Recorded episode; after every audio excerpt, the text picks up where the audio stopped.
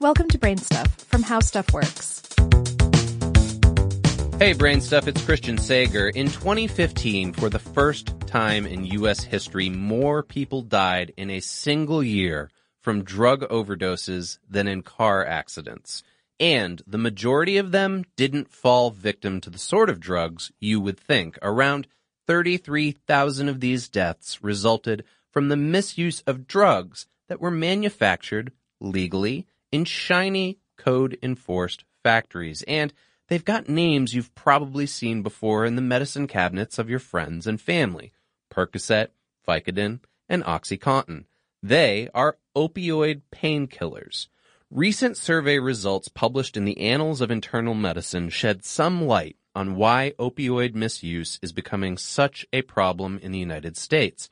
According to the team of researchers at the U.S. Department of Health and Human Services, 91.8 million Americans used prescription opioids in 2015. That is more than a third of the country's adult population.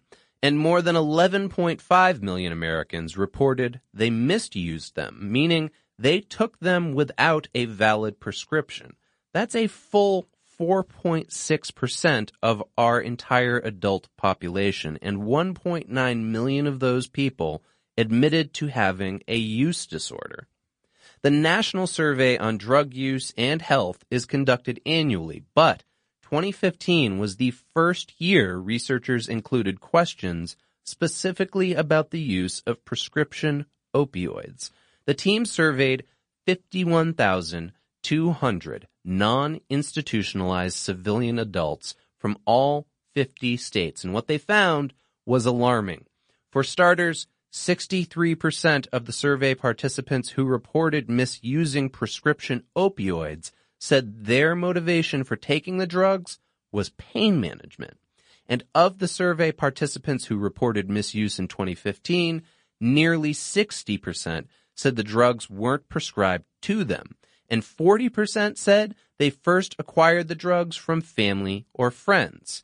Now, while pop culture can conjure images of back-alley deals, this misuse can be as simple as a mother giving her daughter a pill to help ease some temporary intense pain, or a college student, for instance, getting a pill from a roommate.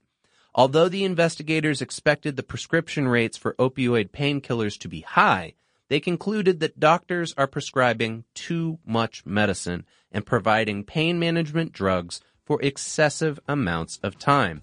Their suggestion is cutting back on the amount and frequency of prescriptions to try to help lower the number of overdoses. Today's episode of Brain Stuff was written by Jesslyn Shields, produced by Dylan Fagan, and for more on this and other topics, please visit us at howstuffworks.com.